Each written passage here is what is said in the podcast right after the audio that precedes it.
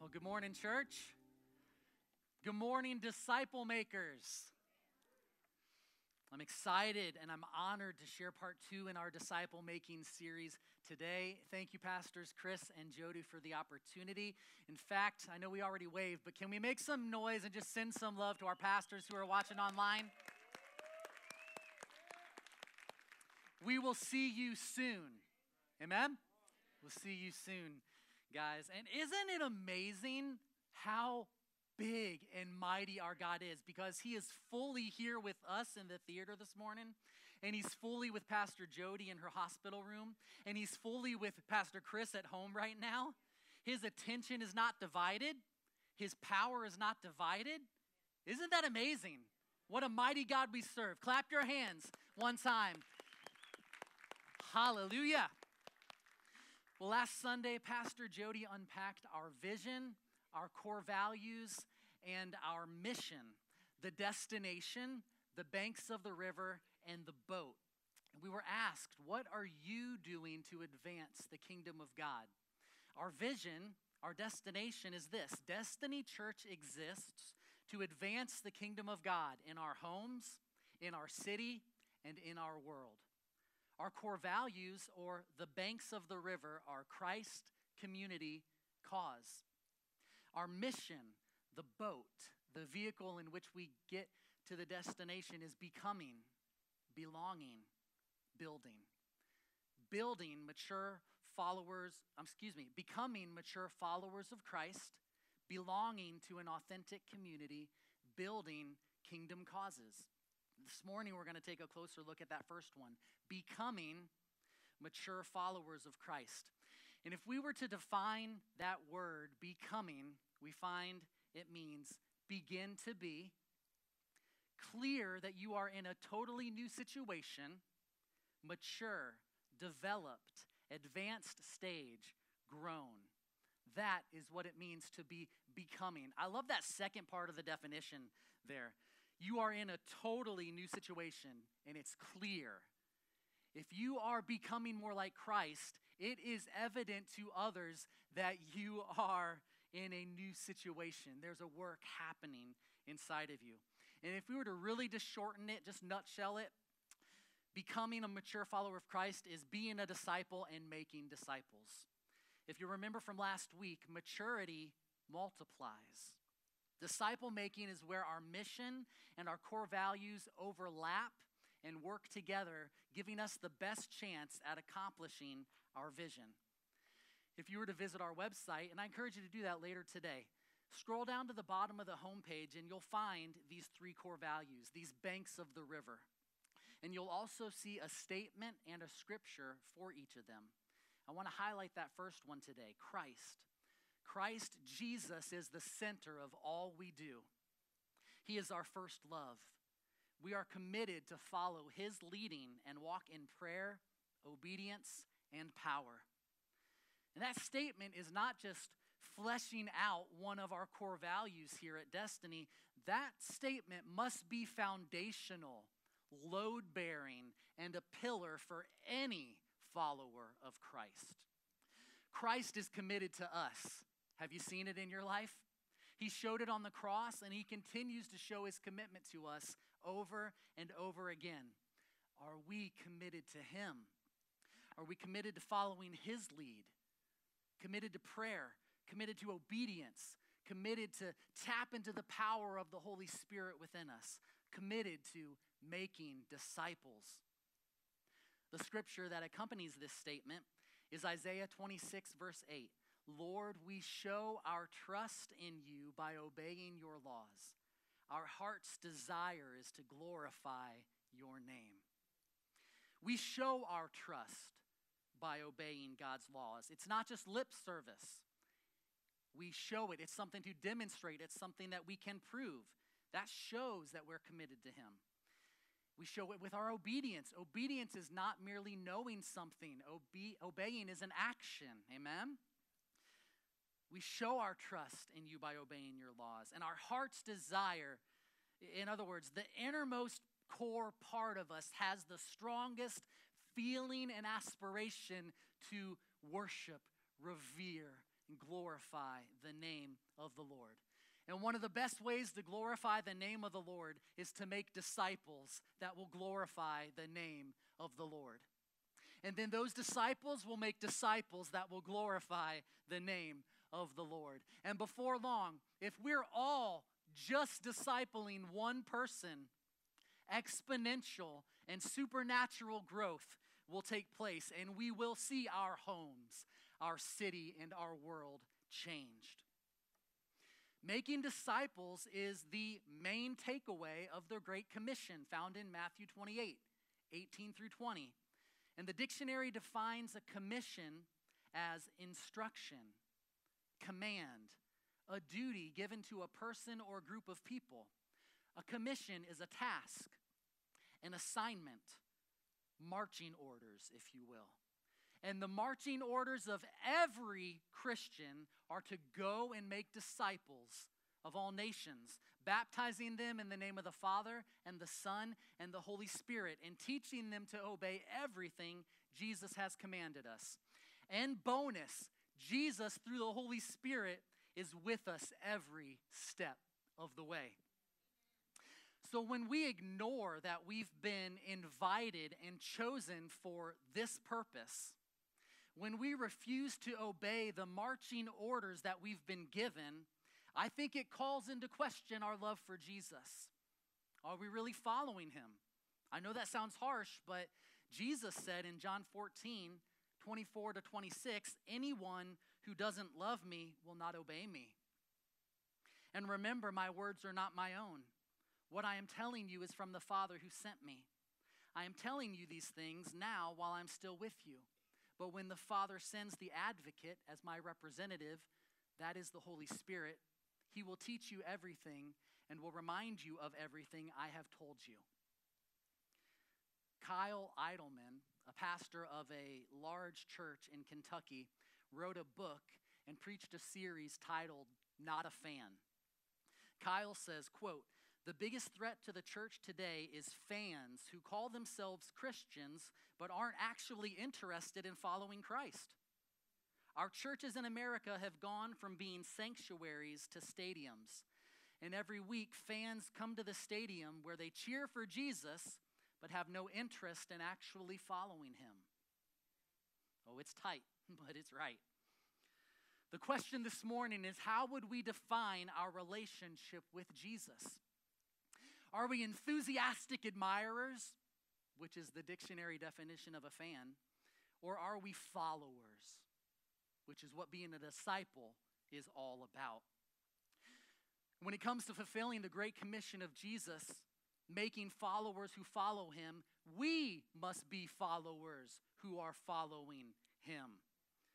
Becoming a disciple and making disciples go hand in hand, but there are some differences in the process some places where the process overlaps and works simultaneously, but one must first be on their way to becoming a disciple of Jesus in order to effectively make other disciples of Jesus. Does it make sense?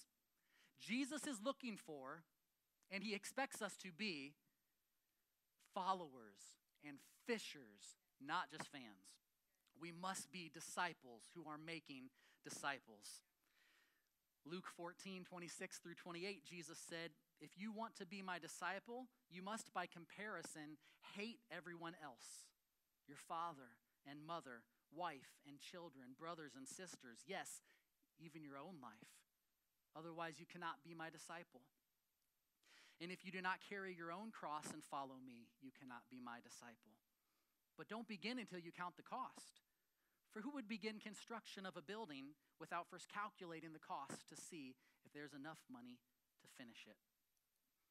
This is serious, right? There is a cost, but there is also a great return on investment. So, what is a disciple? The word disciple refers to a student or apprentice. Yoda said, Always two there are a master and apprentice.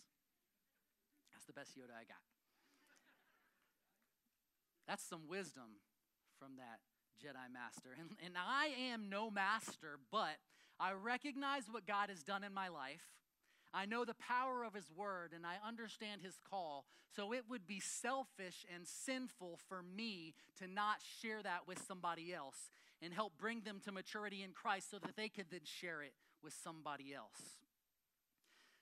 Disciples in Jesus' day would follow their rabbi, which means teacher, wherever he went, learning from the rabbi's teaching and being trained to do as the rabbi did.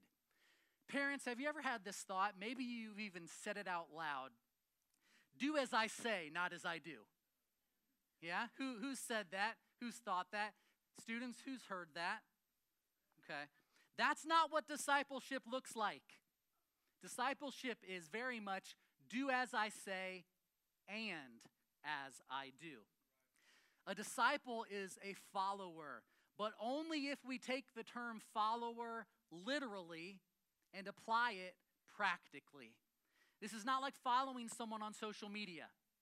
When you follow someone on social media, you're aware of what they're doing, but you're not necessarily doing it yourself. You see that? This is much like the old song I will follow you, follow you wherever you will go. There isn't an ocean too deep or a mountain so high that can keep. This should be our song to Jesus. I love you, I love you, I love you, and where you go, I'll follow, I'll follow, I'll follow. In biblical times, when a rabbi, a teacher, extended an invitation to follow him, it did not mean come see me once a week for a couple of hours. And then we check it off the to do list. Discipleship meant that a young person would invest themselves in learning everything there was to learn about their teacher's beliefs. Eventually, a student would become just like their teacher.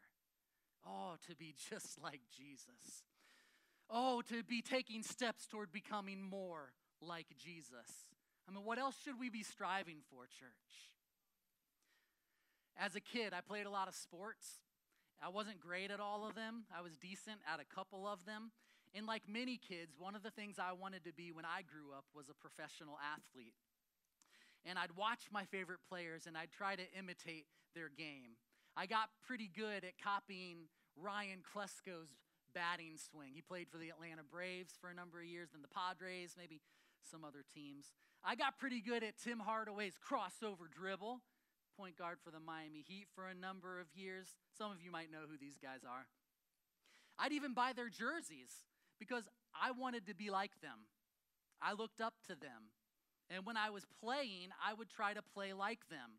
You might even hear me say as I shot a fadeaway jumper, Hardaway, because I, I admire these guys.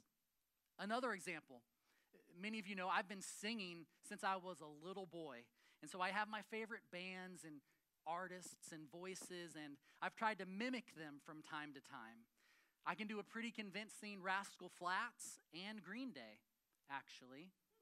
Yeah, perhaps those will make the cut for the next Serve Team Appreciation video. We'll see. but the point is this what if that is the approach that we had to Jesus? What if we didn't just admire Jesus and know some of his teachings, but actually patterned our lives after him and did what we see him do in Scripture? What if we talked like Jesus? What if we walked like Jesus? What if we reacted like Jesus? What if we followed him so closely that we got covered in the dust that was kicked up by his sandals? That's what would actually happen to the disciples when they followed Jesus.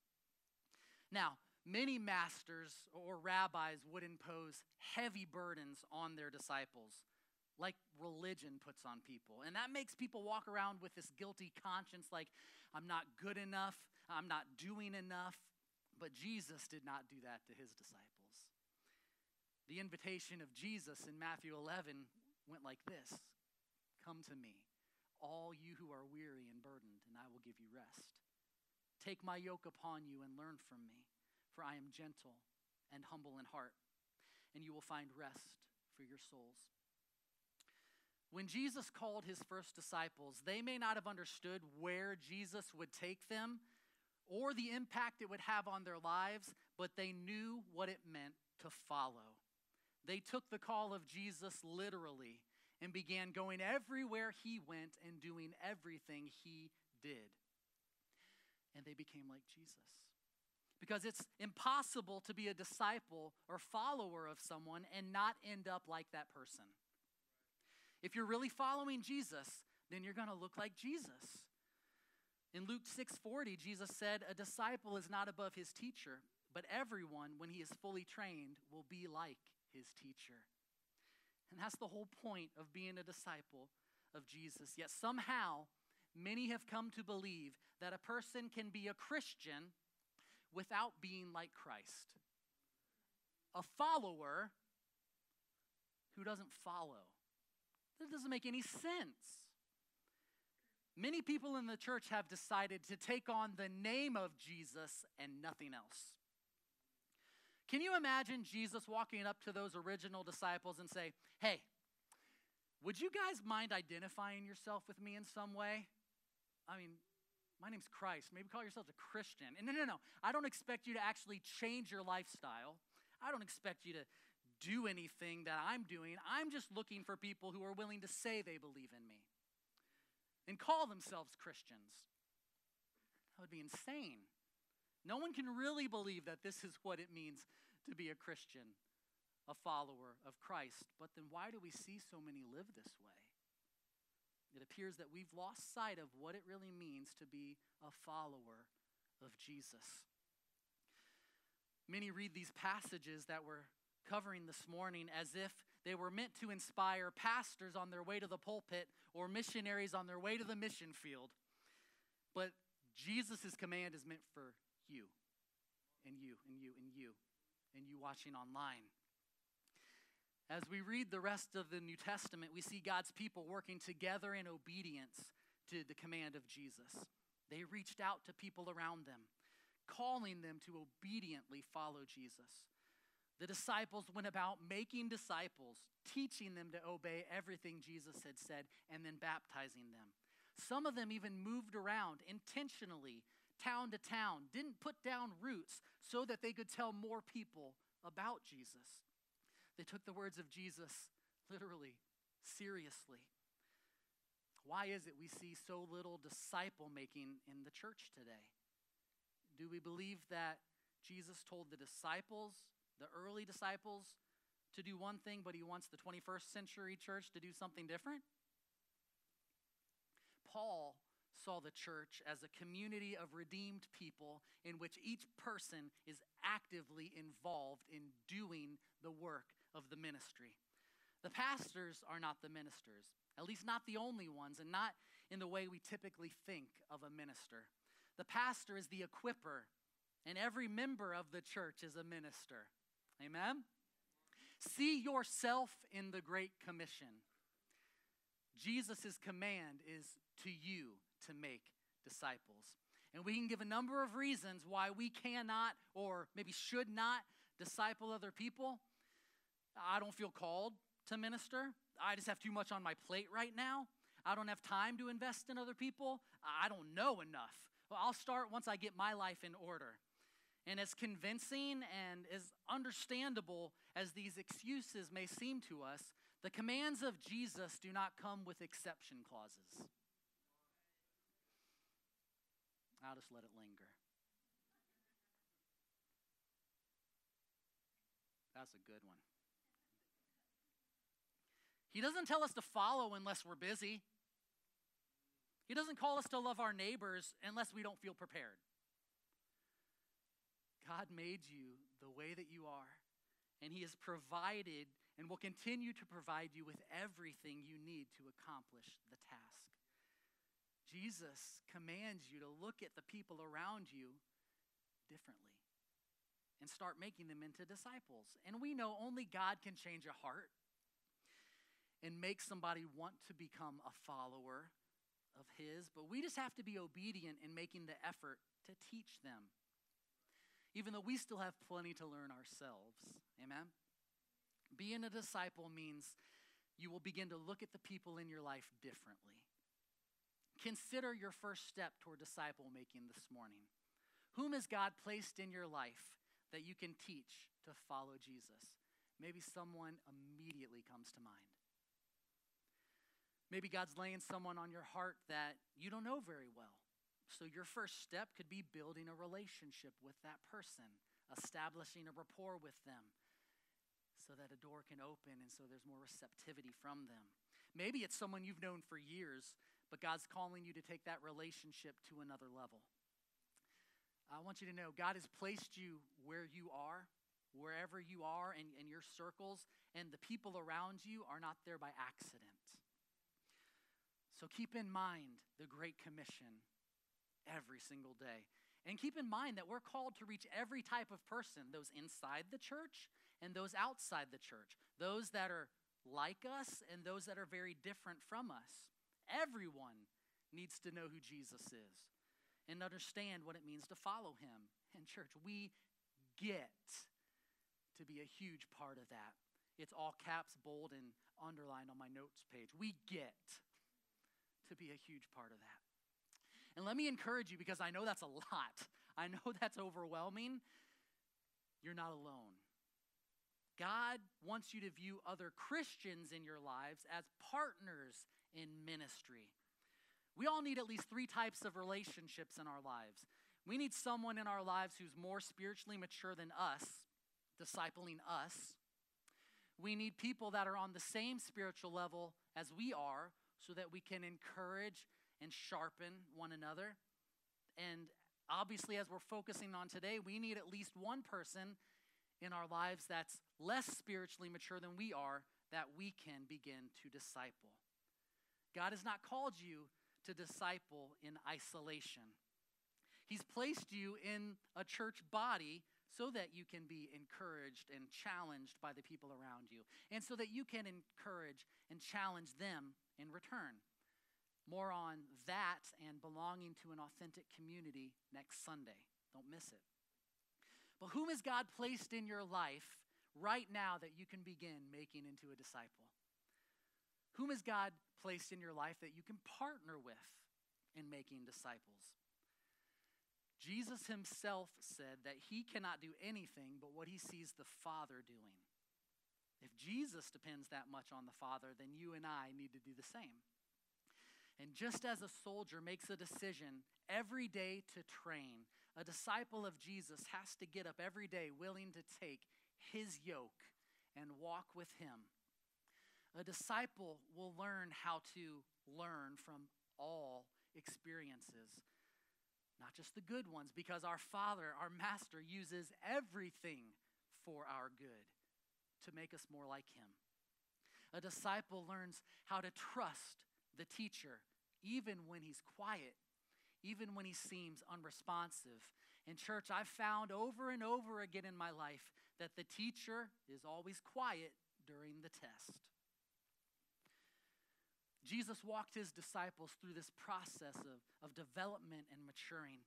He prepared the hearts of the disciples so that they would be able to recognize their shepherd.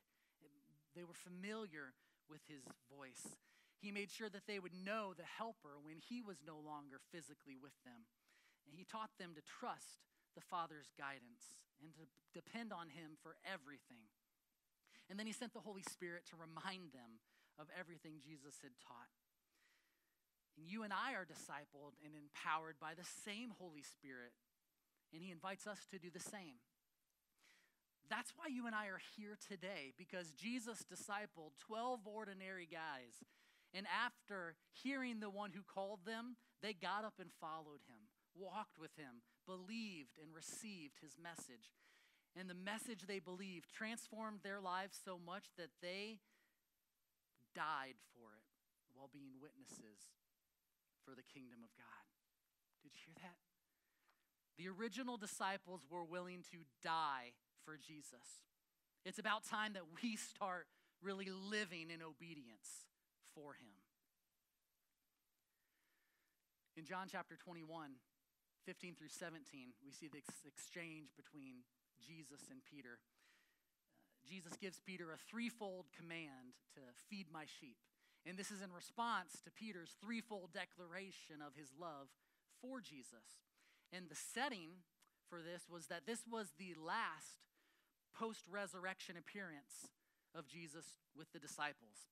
And he cooked them some breakfast. He made some fish and bread on the shore of the Sea of Galilee. And then Jesus commissioned, gave the marching orders uh, to Peter and the rest with the task of feeding his, his sheep, tending his lambs. And these three commands are often translated the same way, but there are some slight differences. I wanted to point them out. The first time Jesus says it, the Greek literally means pasture or tend the lambs.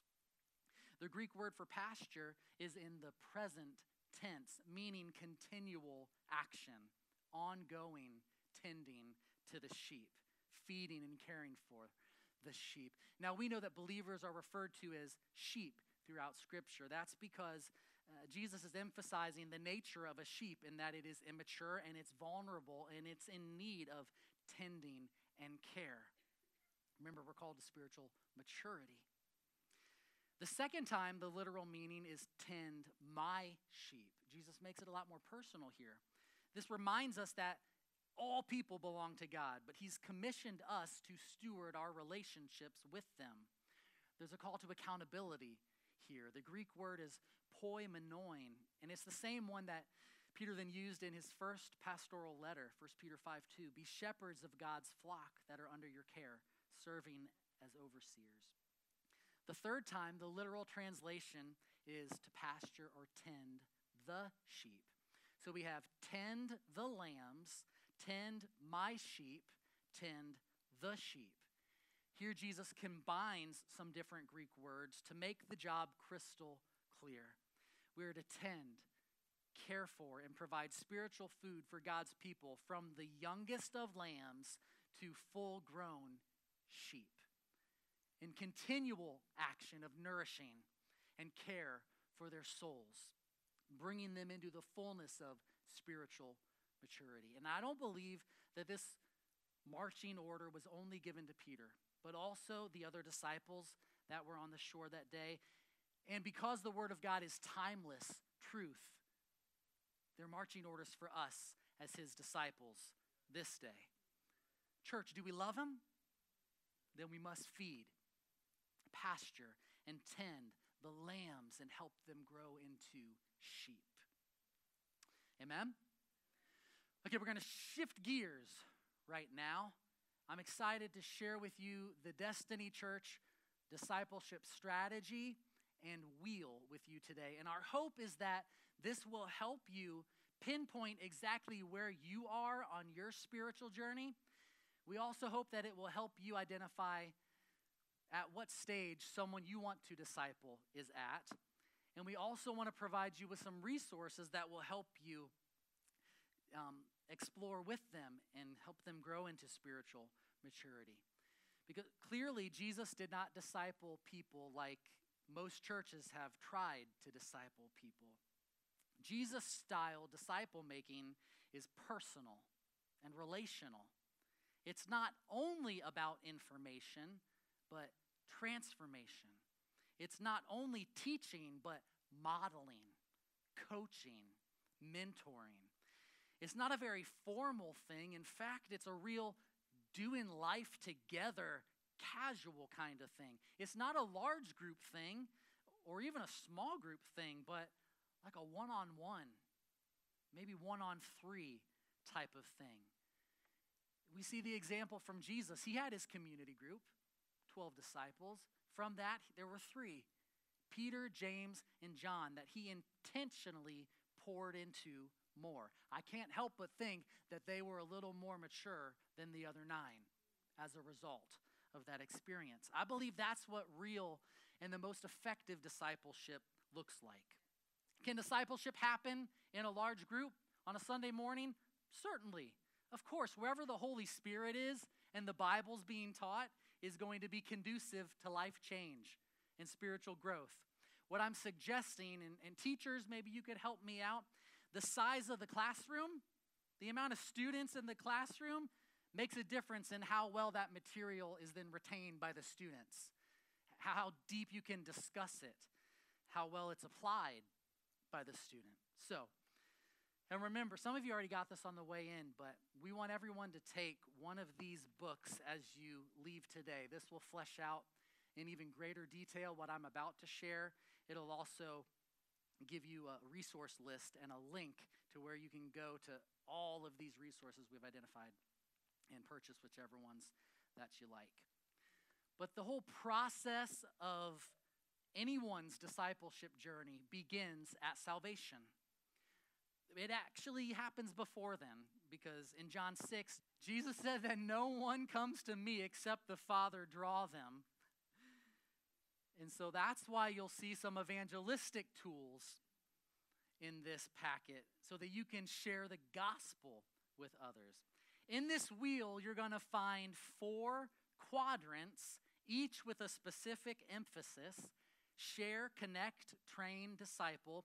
And you'll also find five stages of spiritual growth dead, infant, child, young adult, and parent.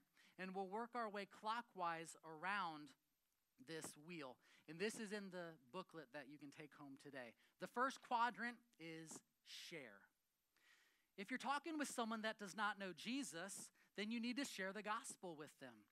After they become born again, you then share your life, your story, what God's done in you. Share the truth, share new habits. A summary of what happens here is I do, you watch, we talk. And the two stages in this quadrant are dead and infant. Dead. Before someone gives their heart and life to Jesus, they're spiritually dead. When someone is spiritually dead, then their words and actions are going to reveal their unbelief. Some things you might hear them say I just don't believe there is a God. The Bible's myth. Evolution and science is what's more important. Christians are hypocrites. There are many ways to get to God. I've been a good person, so I'll be okay. Everyone is a creation of God, but not everyone is a child of God. Those that are spiritually dead don't know that. They might not even know that they were a creation of God. But John chapter 1 verse 12 says, "But to all who believed him and accepted him, he gave the right to become children of God." God wants all to hear the good news and to come to him. The person who does not have the Holy Spirit can't understand spiritual things. They need someone to share the truth with them. Some of the things that the spiritually dead need from us is a secure relationship with a mature believer. They need a picture of Jesus lived out in front of them. They might not pick up the Bible, your life could be the Bible to them. They need answers to their questions and evidence for Christianity and Christ. They need an explanation of the gospel message, and ultimately, they need an invitation to receive Jesus. The second stage of spiritual growth is infant. When someone is a spiritual infant, their words and actions reveal inexperience and dependence. Some of the things you might hear them say is, Well, why do I need to go to church regularly? I don't have time for that. I've been hurt by people. I'd rather it just be a me and God thing. If I pray and read my Bible, will I be good enough? We understand both physical babies and spiritual infants need someone to care for them and feed them in order for them to grow and thrive. And 1 Peter 2 says, As newborn babies, you must crave pure spiritual milk. Some of the things that the spiritual infant needs from us is personal attention of a disciple maker, care and protection during these vulnerable and impressionable times in their life, teaching and modeling new truths. The second quadrant is connect. First and foremost, we want to make sure that this person is genuinely connected in relationship to Christ, and then community, and then cause. A summary of what happens here is I do, you help, we talk. The stage in this quadrant is child. When someone is a spiritual child, their words and actions are going to reveal their focus on themselves. They don't know any better yet. They might be focused on idealism and legalism as well. Some of the things you might hear a spiritual child say is this church is getting too big. Who are all these new people? I didn't like the music today. I'm not being fed here. I need to go somewhere that meets my needs. The pastor walked right by me, didn't even say hello today.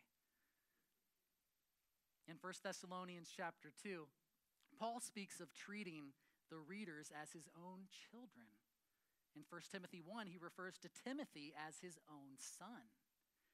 These verses and others make it clear that Paul was a disciple maker who intentionally invested in people who were less spiritually mature than him.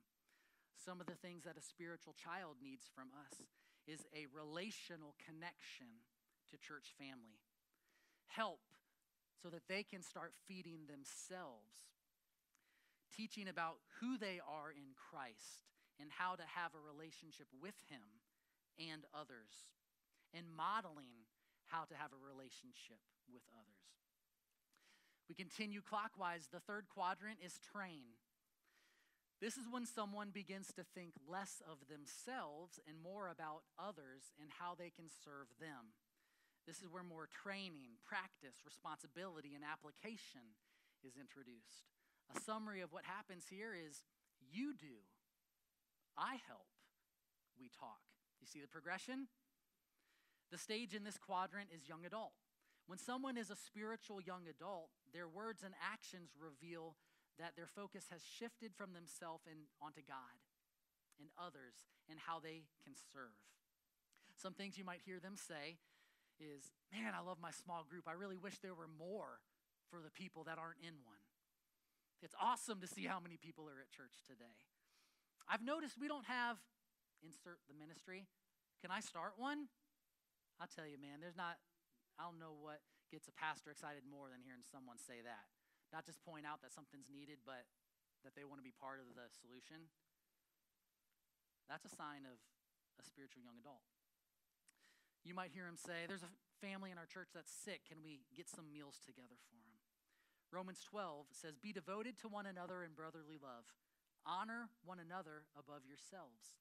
Never be lacking in zeal, but keep your spiritual fervor serving the Lord. Be joyful in hope, patient in affliction, faithful in prayer.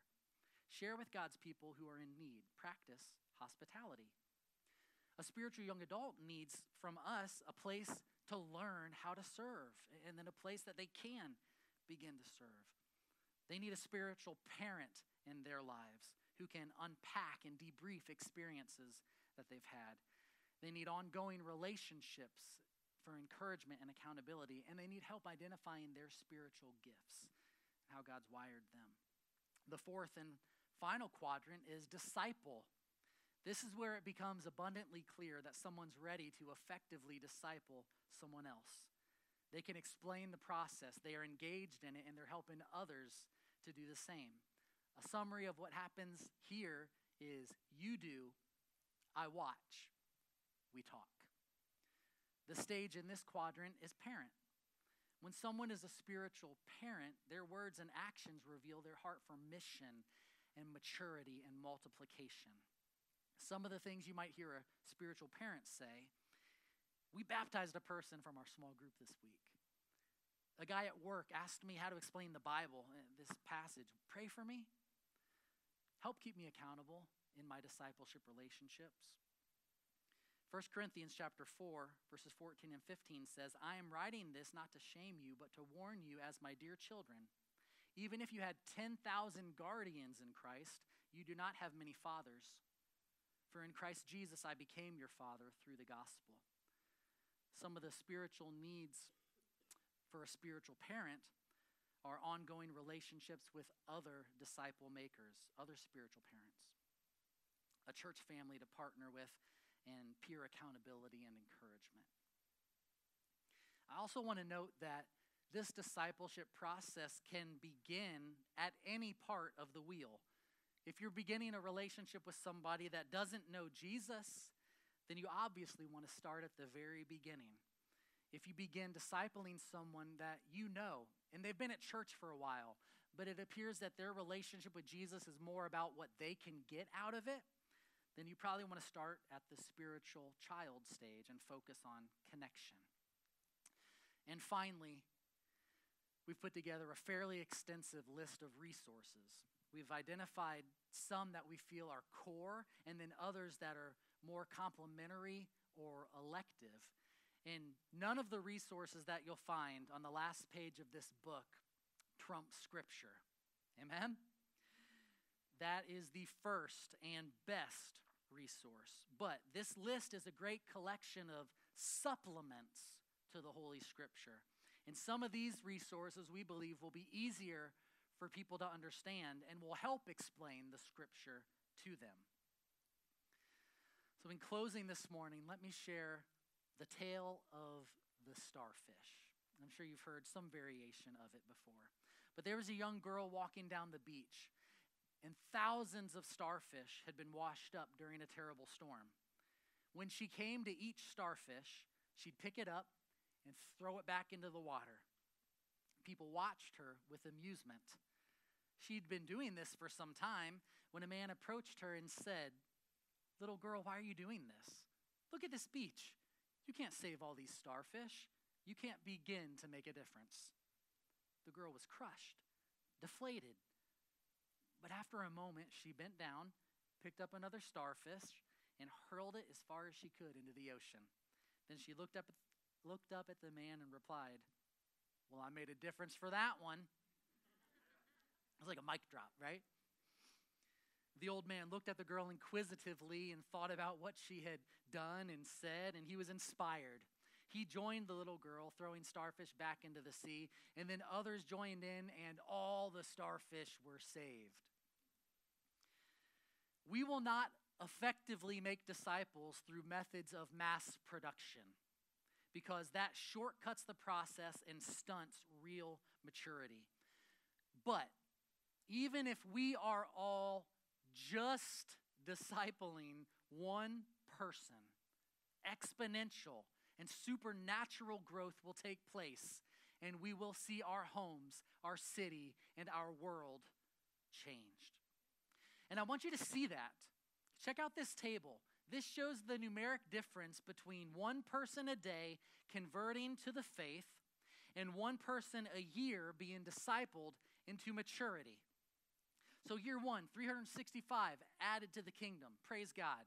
If only one person in here disciples another, we've got two spiritually mature disciples. Year two, you add 365, but you double the disciples. Year three, you add 365, but you double the disciples. And as you track down there, you see that something starts to happen, right? It's simple addition versus multiplication. By the time we get to year two, year three, that's crazy to see what God can do if we're all just discipling one person every single year. Isn't that cool to see? If that doesn't get you excited, then you need to check your pulse this morning. Okay? It would be amazing to see God add 365 people into the kingdom each year at Destiny Church. But our call is to make disciples, not just sell fire insurance. Church, this is the long game, and the marching orders are clear. If 16 years from now, Destiny Church could either see 5,840 people come to faith in Christ or see 65,536 people discipled into maturity in Christ, which would you rather see and be a part of? The answer is clear. Every person being discipled and making at least one disciple each year is how to multiply maturity. It makes me think of Exodus 4, and I've shared that before, where Moses is arguing with the Lord, and he's like, God, what if they don't believe me? What if they don't listen to me?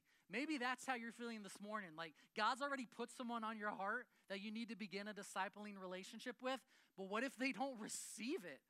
What was the Lord's reply? He said, What is that in your hand? And it was his shepherd's staff.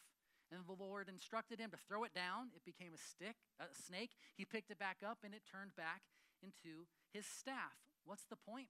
The Lord is asking Moses to consider what he had at his disposal. He asked Moses, What do you have to offer? And I believe that's what the Spirit of the Lord is asking you today. What do you have to offer? What do you have that I can use? Where have I placed you? Who do you know? Start with one. Just start where you are with what you've got. Answer the call and just see what God does with your obedience. You and I are called to make disciples that make disciples. We have to follow and make followers. Church, let's start carrying out the marching orders. Amen.